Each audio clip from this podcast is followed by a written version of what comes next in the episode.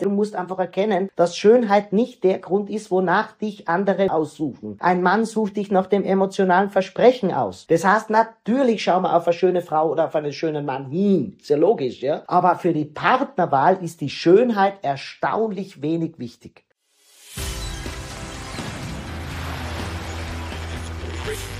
Gut zu wissen. Der Erklärpodcast der Tiroler Tageszeitung. Hallo und herzlich willkommen zu einer neuen Folge unseres Gut zu wissen Podcasts. Heute wieder mit mir Renate Bergdold. Sind bei euch auch schon die Frühlingsgefühle ausgebrochen? Rausgehen, die Sonne genießen, flirten und sich vielleicht sogar verlieben? Das braucht Zeit, sagt ihr? Braucht es nicht, sagt mein heutiger Gesprächspartner, der Körpersprachexperte Stefan Wehrer. Er erklärt mir unter anderem, wie wir uns binnen Millisekunden verlieben, und zwar in die Körpersprache unseres Gegenübers. Und warum Männer und Frauen ganz bewusst Signale benutzen, um sich voneinander abzugrenzen.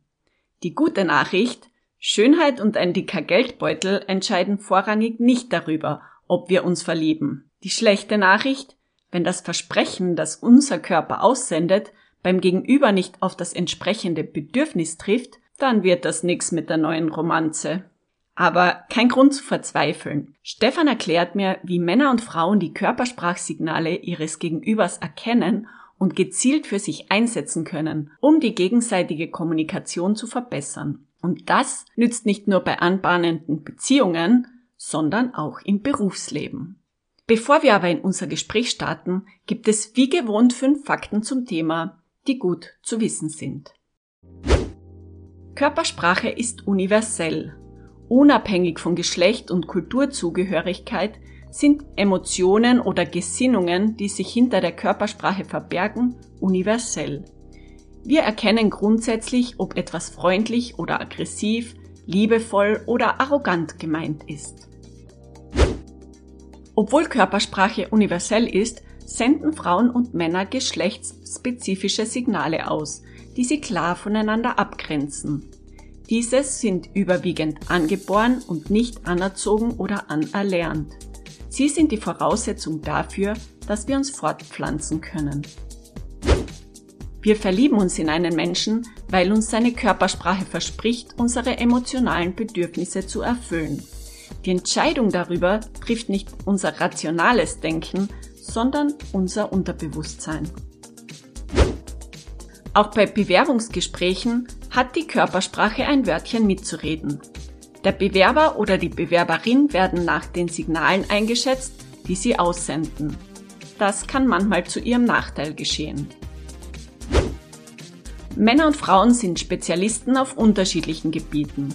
Frauen teilen sich zum Beispiel besser mit, sind in ihrer Kommunikation mitfühlender und vernetzen sich besser. Männer hingegen verhalten sich oft risikofreudiger, können sich besser behaupten und vermitteln mehr Sicherheit. Was nach Klischee klingt, deckt sich mit vielen Alltagssituationen und bestimmt auch heute noch oft unser Sozialverhalten.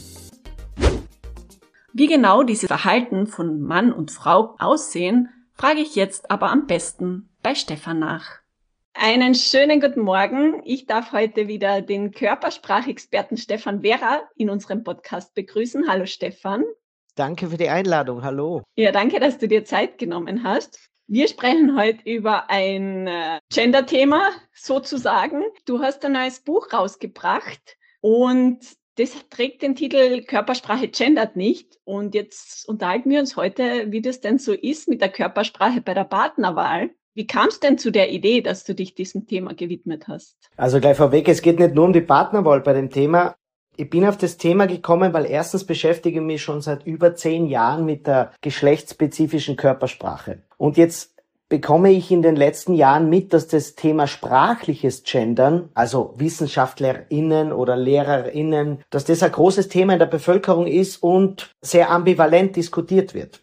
Ich habe mir gedacht, da muss man einen Aspekt dringend betrachten, der weit mehr Auswirkungen für die einzelne Person hat als das sprachliche Gendern und das ist unsere Wirkung nach außen. Denn ob wir ernst genommen werden oder nicht und ob wir Vertrauen oder Sympathie erzeugen oder nicht, hängt tatsächlich nicht davon ab, ob am Bewerbungsschreiben alles gegendert wurde oder nicht, sondern es hängt davon ab, mit welcher Mimik wir in einen Raum gehen, welche Haltung wir zeigen, welche Blickrichtungen wir haben und wie unsere Bewegung Bewegungen insgesamt sind. Und deswegen haben wir gedacht, die Bevölkerung braucht da, glaube ich, dringend Informationen dazu. Weil es führt zu Enttäuschungen. Man glaubt, wenn einmal in meinem Unternehmen alles gegendert wurde, wenn sprachlich nicht mehr erkennbar ist, ob Mann oder Frau und man trotzdem abgelehnt wurde, dann bleibt ja immer nur die Frage, ja, was können wir jetzt tun? Und dieses Werkzeug, was man tun kann, das gebe ich den Leuten an die Hand. Kann man denn sagen, gibt es da überhaupt einen Unterschied zwischen Männern und Frauen, was die Körpersprache betrifft?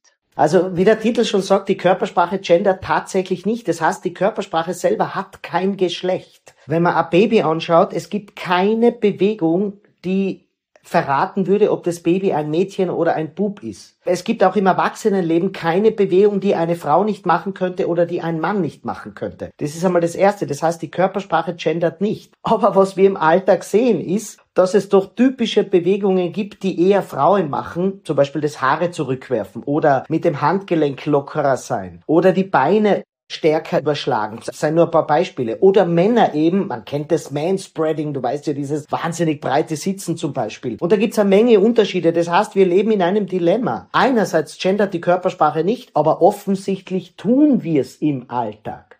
Und warum das so ist, das ist auch Thema dieses Buches. Ja, warum ist das eigentlich so? Ist das anerzogen oder also da gibt's eindeutige Antworten darauf und da muss man mal ganz gleich aufräumen, der aller, allergrößte Teil unserer Körpersprache ist nicht anerzogen. Das weiß man aus der Zwillingsforschung zum Beispiel, ist ja sehr spannend, wenn eineiige Zwillinge von den Eltern gleich nach der Geburt wegkommen und in verschiedenen Gesellschaften aufwachsen und man erkennt, die entwickeln spätestens ab der Pubertät genauso geschlechtstypische Signale. Also ganz simpel. Buben haben ab der Pubertät den unglaublichen Drang, wahnsinnig männlich zu wirken, Raum einzunehmen, stärker zu sein wie die anderen Jungs, die Aufmerksamkeit von den Mädels zu bekommen. Und Mädchen haben den Drang, und das ist jetzt natürlich auch ein Stereotyp, sich schön zu machen. Ein Beispiel von einer bekannten Familie, die tatsächlich ganz stark auf genderneutrale Erziehung Wert gelegt haben und vom Babyalter an schon. Und denen fällt jetzt quasi alles gerade runter, weil die Tochter 13 Jahre, für die gibt's alle Farben, Hauptsache ist in pink, alles muss glitzern und sie verbringt mit ihren Freundinnen Nachmittage lang, um sich zu schminken und auf Instagram-Kanälen zu surfen. Und die Eltern sind ganz verzweifelt und ich habe ihnen einfach gesagt, du, da spielt ein viel ein größeres Programm eine Rolle als die Erziehung, die ihr da je machen könntet. Der Grund dahinter ist folgender.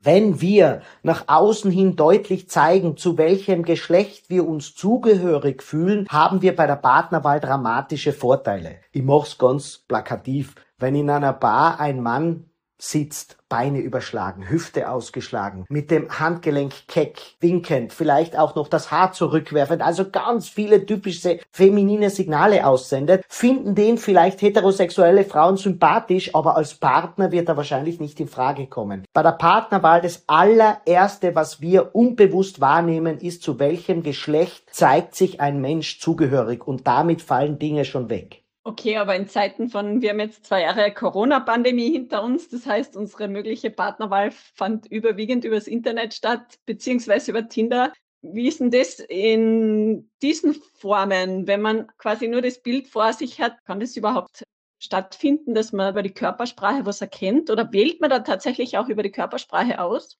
Ich muss eins zurückgehen, um das allgemein zu erklären, bevor ich da dann genauer Antwort auf Tinder und Parship und so weiter gebe. Wir verlieben uns nämlich tatsächlich in die Körpersprache eines Menschen und nicht in die inneren Werte. Das wird immer geglaubt, der Charakter und so. Na, der Charakter kommt erst in der Folge. Stell dir vor, zwei Frauen sitzen in einer Kneipe und wollen einen Partner finden. Jetzt sehen sie am Dresden drüben zwei Männer miteinander plaudern. Und der Ahne plaudert sehr temperamentvoll, was das südländisches Temperament, schnelle Bewegungen, unglaublich ausdrucksstarke Mimik. Wenn das jetzt bei der einen Frau auf ein Bedürfnis trifft, zum Beispiel wenn die das Bedürfnis hat nach Lebensfreude, nach Agilität, nach Enthusiasmus, verspricht der mit seiner Körpersprache ihr Bedürfnis danach zu befriedigen. Und damit interessiert sie sich für ihn. Wenn aber die Freundin daneben sich denkt, was ist denn das für ein nervöser Typ?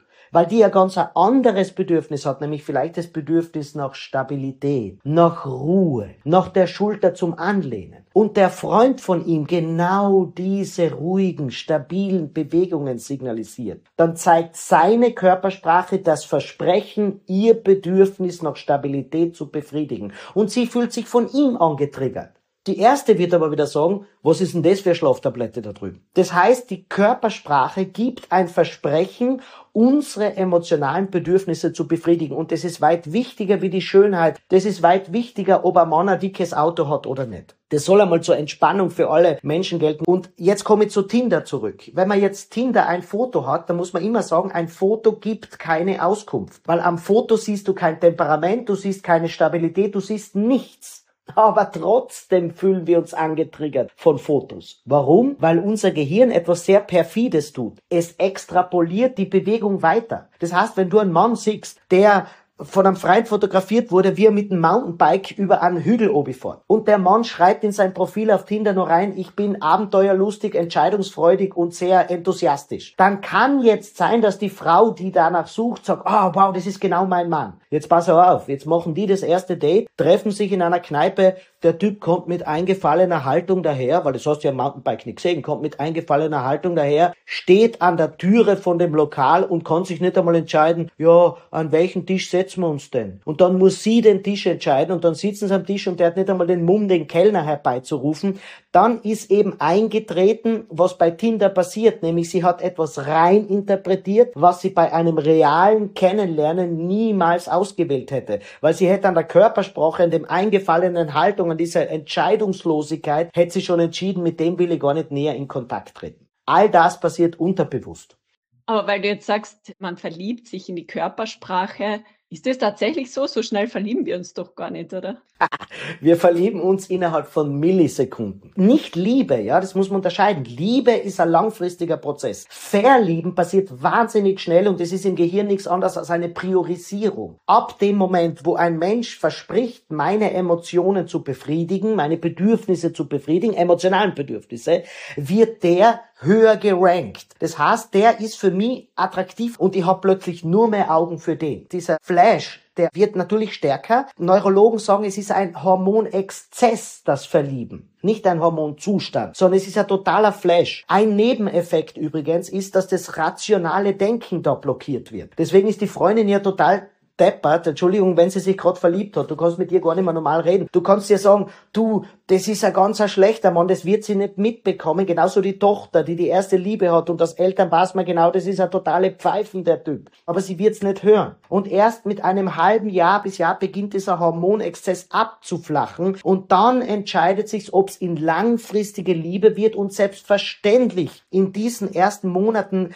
werden die inneren Werte immer wichtiger. Und da kommen auch die meisten Konflikte auf, weil sobald das rationale Denken beginnt, der Hormonexzess reduziert wird, dann kommen die Werte durch. Und nur wenn die auch passen, dann erst kann langfristige Liebe entstehen. Und weil wir gerade von Hormonen sprechen, in deinem Buch beschreibst du ja auch, dass diese geschlechtsspezifische Körpersprache schon bei der Zeugung beginnt. Das ist natürlich ganz ein wichtiges Bild. Und zwar die Samenzelle, wenn man die anschaut, das ist ein Massenprodukt. Millionen Samenzellen, die entstehen jeden Tag. Der Mann kriegt das gar nicht mit, was körperlich so wenig aufwendig ist. Das heißt, er muss mit seinen Samenzellen nicht haushalten. Millionen werden jeden Tag produziert. Und jetzt könnte man sagen, naja, da hat der Mann eigentlich, wenn es um die Reproduktion geht, und das ist ja in unserem menschlichen Verhalten eines der wichtigsten Themen, sonst würde es uns Menschen ja gar nicht geben. Auch wenn wir heute glauben, dass das nicht so wichtig war, die heutige Zeit, sagen wir die letzten 100, die letzten 200 Jahre, das ist ja in der Menschheitsgeschichte so irrelevant an Zeitaufwand. Wir müssen zurückgehen, den Homo sapiens gibt es seit 300.000 Jahren. Und dieses Verhalten müssen wir uns anschauen. So stabil ist nämlich die Körpersprache. Weißt du, bei jedem wie soll ich sagen, Sektkorkenknall werden da Millionen Samenzellen werden Richtung Eizelle gepfeffert und jetzt kommt aber raus, was wirklich wichtig ist. Es gewinnen ja nicht Millionen Samenzellen, es gewinnt nur eine. Und die eine muss die anderen verdrängen. Sie muss schneller sein. Sie muss richtig konstruiert sein. Das heißt, die muss klar genug sein, dass sie schnell ist. Das ist tatsächlich so. Wenn sie zu klar ist, dann hat sie zu wenig Energie in sich und schafft den Weg gar nicht.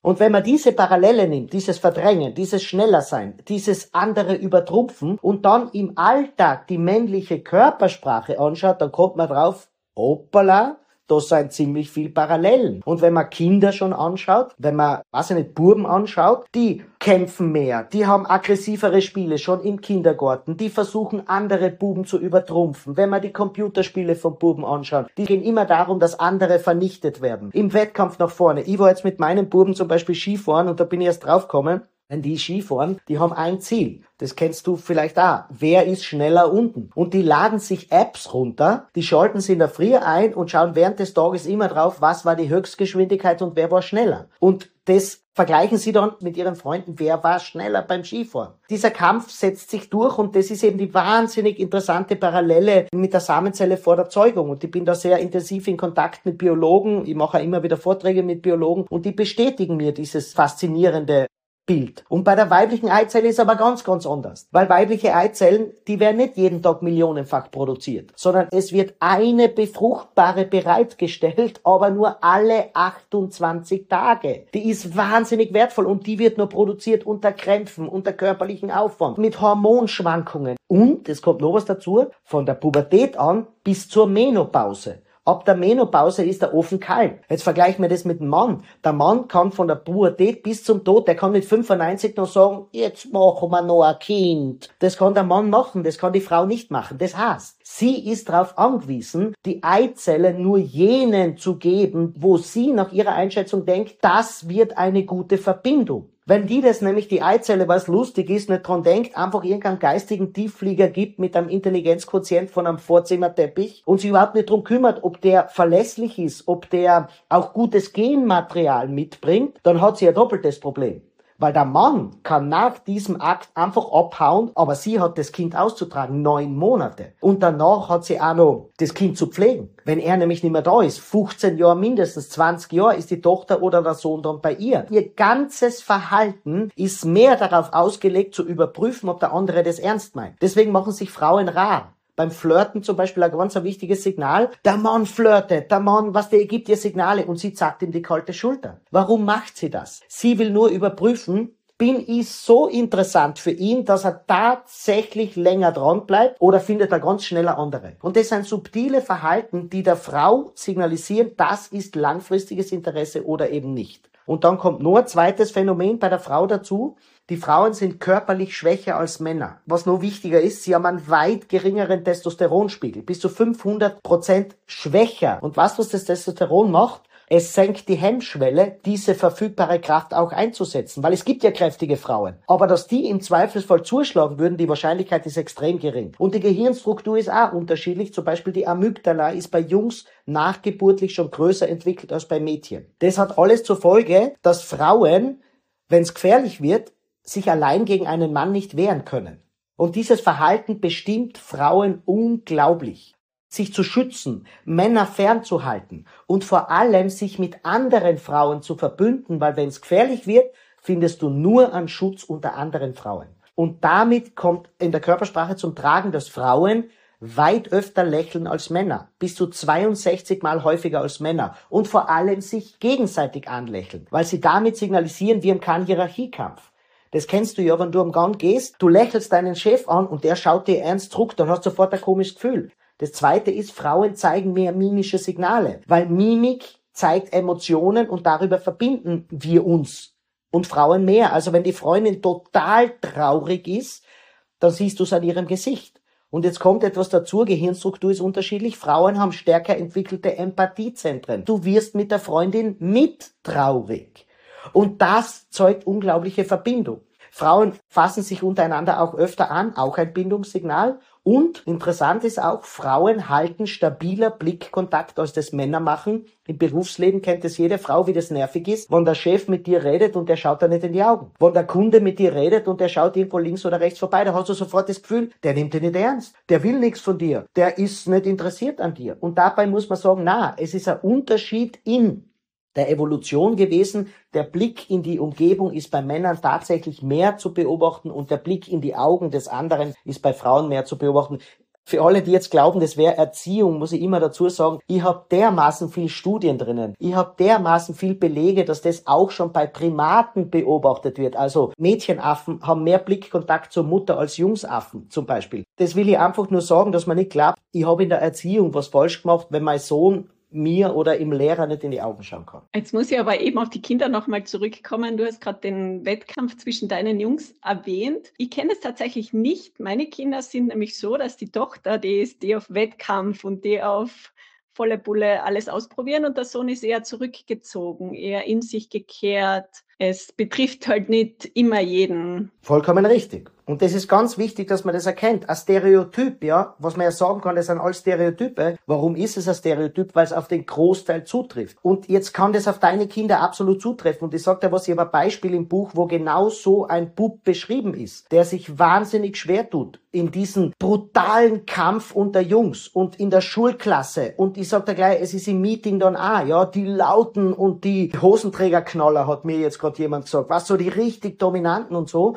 das ist halt der Großteil. Und das heißt nicht, dass es die anderen nicht gibt. Die anderen, die das nicht so drauf haben, die brauchen Werkzeuge. Wie kann ich mich denn trotzdem durchsetzen? Auch wenn ich nicht jemand bin, der auf den Tisch knallt. Und da gibt's auch Techniken im Buch drin, das zum Beispiel eins heißt die Flagge, wo ich einfach ganz subtile Signale zeige, wie man Aufmerksamkeit bekommt, ohne gegen die Hosenträgerknaller sich durchsetzen zu müssen, weil die Kraft hat man nicht, wenn man das Temperament nicht hat. Also, wir müssen echt aufpassen mit dem Satz, den höre ich sehr oft, ja, ich nicht oder meine Kinder nicht. Wir müssen Statistiken anschauen. Und die, die das nicht haben, die leiden ja so oft drunter. Ich sage da anders Beispiel Mädchen, die beim Schönheitskampf nicht mitmachen wollen oder nicht mitmachen können. Die leiden massiv drunter. Das nutzt jetzt nichts, wenn die Mädchen sagen, ja, ich nicht, das glaube ich schon, aber du musst einfach erkennen, dass Schönheit, deswegen ist das Buch so wichtig, dass Schönheit nicht der Grund ist, wonach dich Männer aussuchen. Ein Mann sucht dich nach dem emotionalen Versprechen aus. Schönheit ist nur ein Hingucker.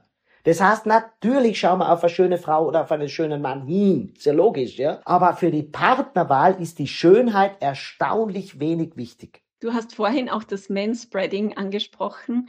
Also man beobachtet bei Männern relativ häufig, dass sie die Signale von Frauen, wenn die jetzt sagen Stopp, dass sie das einfach missachten. Warum ist das so? Das ist tatsächlich so, ich habe das im Buch beschrieben, da fängt der sexuelle Übergriff an. Nämlich dieses Missverständnis, wo man jetzt an, ich will wirklich nichts von dem Typen haben und wo ist es nur ein keckes Rarmachen. Es ist ja schon, wie ich vorher beschrieben habe, dieses über die Schulter schauen, dieses, na, ich habe kein Interesse, ja. Das ist ja manchmal schon ein Spiel beim Flirten, ja. Und da ist eine Studie im Buch auch drinnen, wo junge Amerikanerinnen gefragt wurden, junge, das heißt nicht die alte Generation, ganz junge Erwachsene wurden gefragt, ja in deiner Beziehung, beziehungsweise wenn eine neue Beziehung beginnt, was erwartest du, wer muss initiativ werden? Und die jungen, aufgeklärten Frauen sagen, ich erwarte immer noch, dass der Mann beginnt, auch bei sexuellen Avancen innerhalb der Beziehung. Und ich entscheide dann, ich zitiere das ganz genau, die Frauen sagen zum Großteil, ich entscheide dann, ob ich diesen Wunsch oder diesen Ansuchen des Mannes, ob ich dem entspreche oder nicht. Die Wahl steht immer noch bei der Frau. Und das hat eben nichts mit Emanzipation zu tun, sondern mit dem Schutzbedürfnis. Wenn wir also anschauen,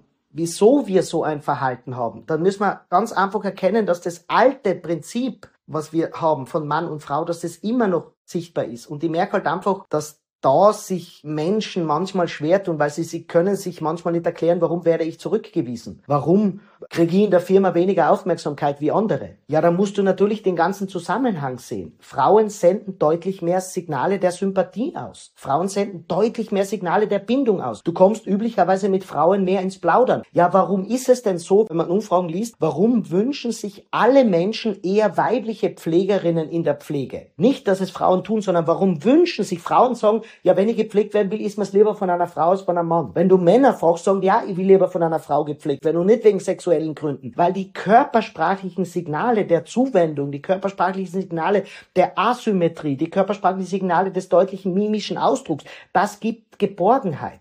Weißt warum ich das sage? Weil ich so viele Frauen erlebt, die Angst haben, viele dieser Bindungssignale aussetzt, weil sie Angst haben, ich werde nicht ernst genommen. Und deswegen, ich habe ja auch einen geraden Kopf und na, ich lach eh nicht so viel. Und dann denke ich mir, Frauen, das ist das antifeministischste, was ihr sagen könnt. Ihr sagt ja damit, dass das Primat das Männliche wäre. Dass ihr quasi werden wollt wie die Männer. Und ich sage immer dazu, kannst du schon werden. Aber du wirkst halt gleich unsympathisch, wie viele Männer wirken. Und deswegen muss man einfach erkennen, dass manche Männer diese Avancen sehr falsch einschätzen. Und da kriege ich eben, warum die lange Erklärung war, ich gebe den Frauen eins mit, Frauen, Ihr lernt am besten, ein Nein so zu kommunizieren, dass es unmissverständlich ist. Da gibt's erst die NN-Regel da drinnen, wo ich ganz genau beschreibe, NN-Regel bedeutet, da gibt's kein Missverständnis, da weiß der Mann sofort, dass du überhaupt kein Interesse hast. Und das zweite ist, Wechsel von den weiblichen Signalen zum männlichen hin, indem du, du lächelst viel. Und jetzt kommt der Typ daher. Du bist mit deiner Freundin, lächelst und, und jetzt kommt der her und labert euch an. Und du hast aber keine Lust, weil du mit der Freundin einen netten Abend verbringst. Jetzt sagst du über die Schulter sehr nett, um offene Konflikte zu vermeiden. Im Moment habe ich kein Interesse an dir. Jede Frau hätte das verstanden, aber der Mann hat nur interpretiert, aha, im Moment hat sie kein Interesse. Dieses Dranbleiben und so liegt beim Mann ganz, ganz stark drinnen. Wenn du aber die NN-Regel einsetzt, dich dem Menschen gegenüber hinwendest, mit einer Stirn, die nach vorne geneigt ist, sehr ernsten Gesicht und sagst ihm klar ins Gesicht, nein, dann ist natürlich die Gefahr des offenen Konfliktes, das verstehe ich. Aber gleichzeitig ist das die einzige Möglichkeit, um unmissverständlich klarzumachen, ich habe kein Interesse. Wir müssen also auch an unserer eigenen Körpersprache arbeiten, dass unsere Botschaften unmissverständlich verstanden werden. Ja, das ist ein guter Einwand, aber das reflektiert irgendwie immer so dieses, es fällt immer auf die Frau zurück, was sie tun muss. Der Mann muss doch auch was ändern, oder? Naja, das klingt jetzt so. Ich glaube, wahrscheinlich der größere Teil, der dreht sich darum, dass die Männer sich ändern müssen. Was Männern wahnsinnig fehlt, sind Bindungssignale. Was Männern wahnsinnig fehlt, ist schnell Sympathien. Man braucht nur ein Bewerbungsgespräch haben. Und da ist ein männlicher Personalchef und du kommst als Frau dorthin. In wie vielen Fällen sendet der dir dermaßen unsympathische Signale aus, obwohl er es gar nicht so mahnt? Oder, zweites Beispiel, Manspreading, wie du sagst. Der Typ sitzt einfach breitbeinig in der U-Bahn drin und weiß nicht, warum alle in der U-Bahn denken, du bist ein Unsympathler. Der kommt in die Firma ein, hat die Ellbogen ausgestreckt, hat die Stirn nach unten gesenkt, kommt dorthin und sagt, Leute, wenn ihr immer eine Frage habt, kommt zu mir, ich habe immer offenes Ohr für euch. Und wundert sich, warum keiner mit ihm reden will. Ein Beispiel aus dem Buch, da ist ist der, der junge Mann, der in der Karriere total nach vorne kommt und schon erfolgreich ist. Der wird zum Grillabend in der Nachbarschaft eingeladen. Das Einzige, was der tut, ist sein Prozess, nämlich den anderen zu erzählen, wie erfolgreich er ist, wie viel er verdient, welchen Status er in der Firma hat, wie viele Leute er unter sich hat und so weiter. Was was passiert? Die Nachbarn werden ihn nicht mehr zum Grillen einladen. Sie haben vielleicht Respekt vor ihm, weil er so erfolgreich ist, aber eingeladen wird er nimmer. Und das große Thema, was Männer haben, ist die Einsamkeit. Wenn der nämlich in Rente geht, dieser Mann, dann wird der schon lange nicht mehr zu Grillabenden eingeladen. Bis dahin war es ihm aber wurscht, weil dieses Streben, dieses nach vorne kommen, Testosteron, wichtiger Faktor dabei, ja, das hat ihn befriedigt. Sobald er in Rente ist, interessiert sich niemand mehr dafür. Da bräuchte er Einladungen zum Grillabend. Wenn Frauen in einen neuen Wohnort ziehen, was was die im ersten Moment machen, und nach zwei, drei Wochen leiten die bei irgendeiner Nachbarin und leichen sich einen Liter Milch oder Zucker aus. Das machen überwiegend viele Frauen. Warum? Weil es eine willkommene Möglichkeit ist, die Nachbarin kennenzulernen bevor ein Mann beim Nachbarn leitet, um einen Zucker auszuleichen oder Milch auszuleichen, schüttet der sich ein Bier in den Tee rein. Und natürlich ist es Stereotyp, weil jetzt werden auch ein paar Männer sagen, na, ich mach das schon. Aber wir müssen grosso modo anschauen. Und was Männer dringend lernen müssen, ist mehr zu lächeln. Das zweite ist, was Männer dringend lernen müssen, ist mehr mimische Signale zu zeigen, damit man dich einschätzen kann. Wenn ich nämlich immer so eingefallene Mimik habe und ich nicht weiß, wie ich dran bin bei dir, will ich keine Kommunikation mit dir, weil ich unsicher werde. Das nächste ist, wenn du immer so viel Raum in Anspruch nimmst, ob es die Kinolehne ist, ob im Bus das breite Sitzen ist, ob im Meeting, weil du links und rechts auf die Stühle nebenan deine Arme auf die Lehne legst, obwohl dort jemand sitzt, dann machst du dich unsympathisch. Das heißt, dieses Raum einnehmen, diese wenigen mimischen Signale und kein Blickkontakt, der drängt dich sozial einfach ins Aus. Und wo man sich dann nur mehr halten kann, ist, wenn die anderen angewiesen sind, mit ihm zu kooperieren, in der Firma. Das heißt, mit dem Chef muss sie tun, mit dem Kollegen muss sie tun, weil irgendwer das bestimmt hat. Freiwillig wollen wir mit denen nichts zu tun haben. Und deswegen ist ganz, ganz viele Signale, wo ich den Männern im Buch und bei den Seminaren sage, Leute, lernt das, was Frauen euch vorgeben. Wir haben jetzt die ganze Zeit über Männer und Frauen gesprochen. Dabei haben wir eine ganze Menschengruppe eigentlich ausgeklammert. Die Gruppe noch der transsexuellen Menschen oder der Menschen, die sich jetzt einfach gar keinem Geschlecht zugehörig fühlen. Wie ist denn das bei denen mit der Körpersprache? Was gilt da? Das ist ein ganz ein wichtiges Thema. Einerseits für die Transmenschen, für die Homosexuellen, aber vor allem auch für uns. Weil wir erkennen ja da, wie entscheidend die geschlechtsspezifische Körpersprache ist. Und ich arbeite in Workshop-Reihen in Deutschland mit transsexuellen Menschen zusammen. Weil die leiden massiv drunter. Transfrauen zum Beispiel, Männer, die zu Frauen transitiert sind. Die haben tolle Frisur, die haben Make-up, die haben lange Fingernägel, die haben einen Minirock, die haben hohe Schuhe und kommen aber trotzdem grobschlächtig daher. weil ihnen das Wissen fehlt, was man tun muss. Wir müssen erkennen, es gibt einmal das biologische Geschlecht, da gibt's genau zwei. Aber jetzt ist Folgendes. Ab der achten Schwangerschaftswoche, bis dahin sind wir alle gleich, ab der achten Schwangerschaftswoche ist das Y-Chromosom, das ein Buben draus macht, hat die Aufgabe, regelmäßig Testosteron, Vasopressin, das Anti-Müller-Hormon einzuspritzen in diese entstehenden Embryo. Damit geht die Gehirnentwicklung ein wenig auseinander, wir haben es vorher beschrieben, der Körperbau geht ein wenig auseinander, das heißt zu glauben, das wäre alles nur Erziehung, ist natürlich biologischer Nonsens. Jetzt ist aber so, diese Einspritzungen dieser Hormone, die kommen tatsächlich in sehr regelmäßigen Zeitfenstern. Das ist nicht beim einen Mensch so, beim anderen so, sondern grundsätzlich ist es sehr regelmäßig. Bei ganz wenigen Menschen ist es aber nicht so. Da ist, wird zum Beispiel zu wenig Testosteron eingespritzt. Da fehlt zum Beispiel das Anti-Müller-Hormon. Und deswegen gibt's Männer, was die, furchtbar männlich sind. Die sitzen breitbeinig da, tiefe Stimme, viel Haarwuchs. Und dann gibt's aber Männer, die sind auch männlich, interessieren sich auch für Fußball, aber eben nicht mehr so stark maskulin. Und dann gibt's Männer, die bewegen sich ein bisschen weniger grobschlächtig. Und dann gibt's natürlich Männer, die ganz stark feminine Züge haben. Aber alle sind noch Männer. Und das Gleiche ist, es gibt Frauen, wo alle Farben toll sind, Hauptsache sie sind pink. Bling, bling und die Lebensthemen sind Schminken und Schmuck. Solche Frauen gibt es.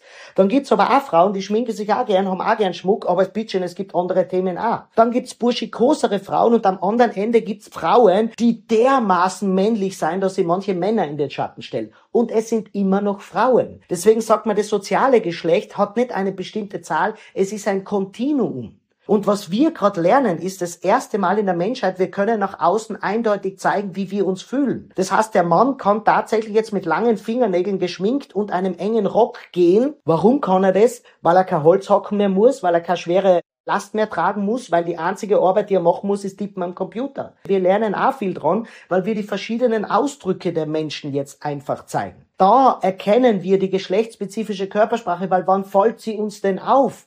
Dann, wenn plötzlich etwas nicht mehr so ist, wie wir es erwarten. Wenn ein Mann daherkommt und sehr feminin ist oder wenn eine Frau sehr maskulin daherkommt. Und deswegen arbeite ich mit den Menschen, weil ich einfach glaube, es ist ganz wichtig, dass die glücklich werden, geht nur über einen Weg und zwar die Akzeptanz in der Gesellschaft. Und die Gesellschaft ordnet die Menschen nach der Körpersprache ein. Das Geschlecht ist ein Kontinuum und die Gesellschaft erkennt es an der Körpersprache. Weil sich aber viel in der Gesellschaft entwickelt, wie du ja gerade festgestellt hast, Magst zum Abschluss vielleicht einen Ausblick geben, wie sich das in den nächsten Jahren deiner Einschätzung nach ändern könnte? Ich glaube, das wird jetzt ein paar Männer enttäuschen, aber ich, ich, bin mir ziemlich sicher, dass die Zukunft weiblich sein wird. Weil was wir Männer, und das muss man einfach sagen, was wir Männer schon besser können als Frauen, ist aggressiver sein, kräftiger sein, weit mehr Risiko eingehen und auch dieses Streben nach Enttäuschungen trotzdem dran zu bleiben. Das ist ja in der Firma auch so. Der Chef hat einen Deckel gegeben, jetzt probier es erst recht. Das ist bei Frauen manchmal so, wenn da der Chef den gleichen am Deckel gibt wie den Kollegen, fangen bei Frauen oft die Selbstzweifel viel stärker an wie bei Männern. Aber dieses Streben, diese Kraft, diese Aggressivität, diese Risikobereitschaft, die ist immer unwichtiger. Wer braucht heute noch Kraft? Wir brauchen überhaupt keine Kraft mehr. Das ist dermaßen absurd. Jetzt pass auf dass Männer Risikosportarten machen müssen, dass sie ins Fitnesscenter gehen müssen, ihre Kraft loswerden, dass sie sich mit Ski über Felsen hauen, weil der Drang nach Aktivität, der Drang nach Risiko, der Drang, ihre Kraft einzusetzen, dermaßen stark ist, aber in der Gesellschaft nicht gebraucht wird. Wie wir nur Säbelzahntiger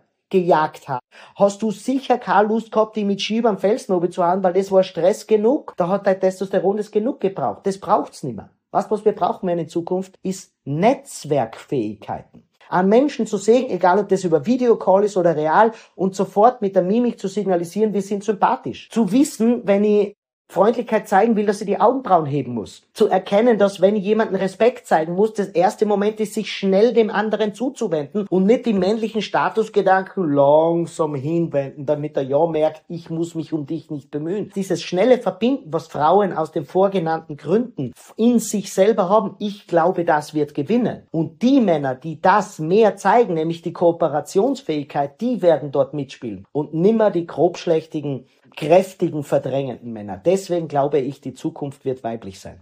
Aber zur Beruhigung für die Männer, das wird nur ein paar tausend Jahre dauern. Paar tausend Jahre. Jetzt wollte ich schon gerade sagen, was für ein schöner Abschluss. Ein paar tausend Jahre ist ein kleiner Dämpfer. Das ist deswegen ein Dämpfer, weil man immer erkennen muss, das Verhalten des Menschen ist unglaublich langsam in seiner Entwicklung. Wir haben das allermeiste noch mit den Steinzeitmenschen ganz, ganz gleich im Verhalten. Und wer glaubt, dass das Social Media oder Kameras oder Tinder unser Verhalten verändern würde, irrt. Aber wer sein Verhalten jetzt schon ändern will, der ist bei dir gut beraten. Du machst auch Workshops zu dem Thema. Dein neues Buch natürlich werden wir verlinken. Und mir bleibt nur zu sagen, vielen Dank, Stefan, für diesen Einblick. danke, danke. Ja, ich glaube einfach, dass beide zusammenfinden müssen. Dass Mann und Frau, dass man nicht glaubt, die einen sind besser wie die anderen, sondern erkennt, was kann der eine besser und was kann der andere besser. Danke für die Einladung. Ciao, viert euch. Gefällt euch unser Gut zu wissen Podcast? Dann teilt ihn, liked ihn oder bewertet ihn in eurer Podcast-App. Das war Gut zu wissen, der Erklärpodcast der Tiroler Tageszeitung.